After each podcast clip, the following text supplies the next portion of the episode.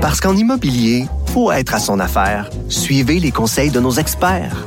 Via Capital, les courtiers immobiliers qu'on aime référer. Bonne écoute. On parle avec Joël Saint-Arnaud, responsable du comité éthique de l'Association des intervenantes et intervenants en soins spirituels du Québec, parce que, évidemment, je veux revenir sur ce reportage de Marc-Claude Malbeuf qui est paru dans la presse. Euh, on parle carrément d'abus spirituels. Bonjour, Madame Saint-Arnaud. Oui, bonjour. Merci pour l'invitation. Ben écoutez, ça me fait plaisir parce que je trouve que c'est un sujet euh, quand même assez préoccupant, surtout quand on sait que la quantité d'aînés de notre population augmente sans arrêt, donc des populations vulnérables, il y en aura de plus en plus. Euh, les gens très malades ou en fin de vie, ce sont des gens justement, on l'a dit, qui sont très vulnérables. certaines personnes mal intentionnées ou non, parce que ça se peut aussi qu'ils fassent par conviction, exercent un, un certain prosélytisme religieux là, dans, nos, dans nos hôpitaux et CHSLD. En fait, euh, oui, ben comme comme l'enquête euh, de Madame Malbeuf euh, l'a démontré, euh, oui, il peut y avoir euh, du prosélytisme, mais avant tout, je pense qu'il faut départager certaines choses aussi. bon, ça peut se faire par à la fois tout le personnel de l'hôpital ou de, de l'établissement, que ce soit du personnel soignant, puis donc et, et les intervenants en soins spirituels font partie des équipes de soins. Donc, euh, c'est un prosélytisme qui peut venir euh, voilà, de l'intérieur et aussi de l'extérieur, comme l'enquête l'a démontré, euh, des groupes qui vont visiter les gens, les patients. bon, parce que bon, comme on sait, les chambres de patients et ailleurs dans les CHSLD sont accessibles. Donc voilà. Mais moi, Madame Saint-Arnaud, j'ai une question parce que vous l'avez dit, euh, dans les équipes de soignants, dans les hôpitaux et dans les CHSLD, il y en a des, des, des gens qui sont, il y a des prêtres, il y a des conseillers spirituels, il y a des gens qui accompagnent les personnes en fin de vie. Euh, puis souvent, ce sont les patients qui demandent ces services-là, ils demandent à les voir, ok, ce monde-là. Donc, euh, puis ces personnes-là, évidemment, ils peuvent y aller de leurs convictions, sont là pour ça. Mais elle est où la ligne? Elle est où la, la limite?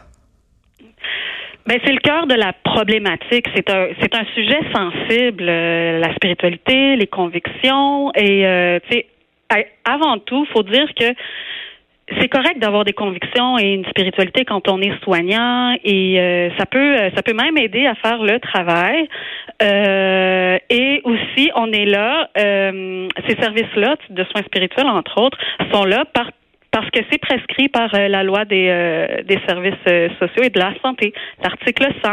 On est là pour répondre aux besoins spirituels. Donc, les gens qui sont hospitalisés ou hébergés ont le droit, selon leurs besoins, d'être accompagnés. puis là, c'est pour ça que ça demande tout un travail justement, tu de discerner vraiment c'est c'est quoi les besoins exacts que les gens recherchent. C'est souvent pas clair d'emblée et c'est souvent et c'est je dirais toujours complexe. C'est pour ça que comme intervenant en soins spirituels, ce qu'on veut, c'est assurer une formation clinique pour assurer un service adéquat et de qualité. Ben c'est ça parce que je pense que qu'est-ce qui dérange les gens, puis moi, ce qui me fait un peu sursauter, c'est avec tout le débat sur la laïcité euh, qu'on a traversé récemment je pense que ça choque un peu le monde que la religion soit rendue dans les hôpitaux. C'est-à-dire, je m'explique, là, je pense que les gens n'ont pas de problème à ce que le personnel euh, spécialisé dans les soins spirituels, entre guillemets, agisse, mais quand ça vient d'infirmières, de médecins, je pense que c'est là le problème. ces gens-là sont pas tenus à une certaine neutralité. Oui, mais comme euh, il y a eu un article euh, ce matin euh, dans, apparu dans la presse justement, la mère de Sébastien, tu sais, qui qui témoigne que son fils a a vécu une forme d'abus spirituel justement, tu sais, d'une d'une préposée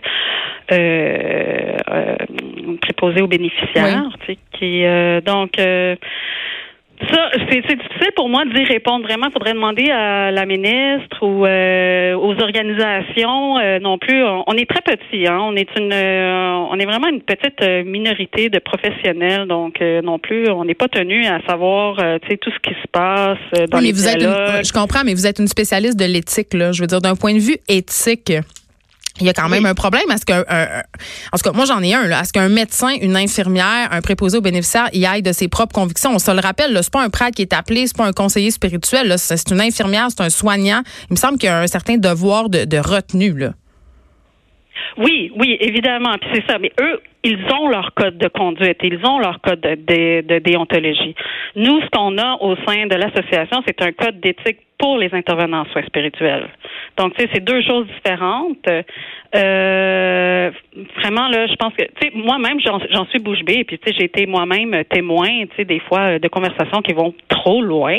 Comme, par exemple? Euh, euh, ben, par exemple, bon, qu'est-ce qui est euh, autour euh, de, de l'aide médicale à mourir? Bon, je voudrais pas, je voudrais pas parce que bon, je parle au nom de l'association. Bon, tu sais, j'ai et non en tant que en tant qu'intervenante employée d'un centre, mais je voudrais dire que, bon, par exemple, autour de, de l'aide médicale à mourir, bon, il peut y avoir euh, des, des intervenants qui peuvent dialoguer, euh, démontrer leur point de vue, avoir l'envie de convaincre que la personne ne devrait pas avoir recours euh, euh, à ces euh, à, ce soin-là finalement que de la loi.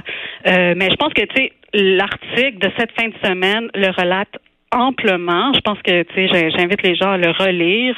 Madame Malbeuf a fait un très beau travail justement, sais donc, euh, je pense que ça m'en dit déjà beaucoup. Parce que moi, euh, tu sais, quand je lis, parce que, tu sais, abus spirituel, je me disais, bon, comment tu fais pour abuser spirituellement des gens? Mais là, euh, parmi ces abus-là, justement, recensés par le reportage des intervenants qui disaient aux, patients que l'aide à mourir était un meurtre, que ça, que, qu'il allait aller en enfer, que Dieu voulait pas ça, que le patient, par exemple, dans le cas d'un changement de sexe, qui, que le patient était malade, qu'il avait des problèmes de santé mentale, qui serait puni pour ses péchés. Je veux dire, est-ce que c'est si répandu que ça, selon vous? Euh, ben, c'est difficile de parler en mon nom personnel. Nous, ce qu'on a fait, dans le cadre de l'enquête, c'est de rapporter ce qui nous est venu à l'association, puis entre autres, bon, comme euh, comme responsable euh, éthique, ce qu'on ce qu'on a ce qu'on a reçu, mais de la part des intervenants en soins spirituels qui ont été témoins, bon, de ce qui a été entre autres relaté dans, dans mm-hmm. l'article. Et là, euh, quelles mesures pourraient être mises en place, selon vous, pour les protéger, ces patients-là, contre ce, type d'abus?